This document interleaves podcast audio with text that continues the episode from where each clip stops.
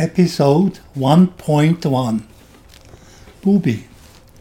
Gerhard Kreuss, birth name Satzker, was born on June 21, 1945 in Altstädten, which lies between Sonthofen and Oberstdorf in southern Bavaria, and he and his mother almost died on this day.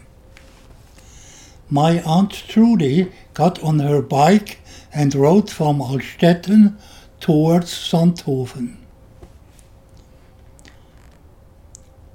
This was forbidden. The French had occupied the region and had ordered a curfew.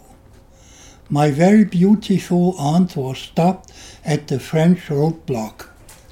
When the amorous French heard that her sister had birthing problems, they packed Trudy in her jeep and raced to Sonthofen into a hospital, dragged a doctor from it into their jeep, and raced back to Altstädten. Mother and son, son called Bubi, B-U-B-I, meaning little boy, were saved. A French soldier engineer and Moroccan in still life, came again and again to my crib. Babies with blue eyes and blond hair were rare in his country. He offered a high sum, but he did not get me. What happened to Bubi later on? First, I want to introduce you to my best best friends. The one is Rottweiler Falco, the other the deer Hansi. Falco was a guard dog on a little farm outside of town. Hansi lived with me. He had been found in the field when they had made hay there. Because he was still very young, he got together with me his milk bottle on the kitchen bench. Now something less pleasant. Sonner was the second man of my grandmother Sensi. The first husband had lost his life in a motorcycle accident. Sonner was a butcher whose shop was in the house I was born in. In the yard it stank of decay from the animal waste pits.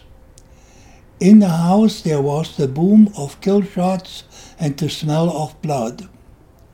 I was about seven. I started to dream that I was butchered by Sonner like the animals. The dreams were very detailed. I had the fear of my life to fall asleep. However, it happened again and again. After quite a long time, I had had enough and started to talk with myself. What's your problem? Well, the problem is that I think it is reality when I'm being butchered.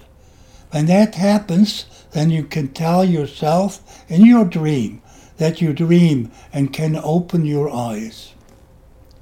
That really worked very well. After a short while, the nightmare stopped. However, it was a time bomb. When I got to know at 15 that for many people this did not work well under Hitler. It was over for me with Germany.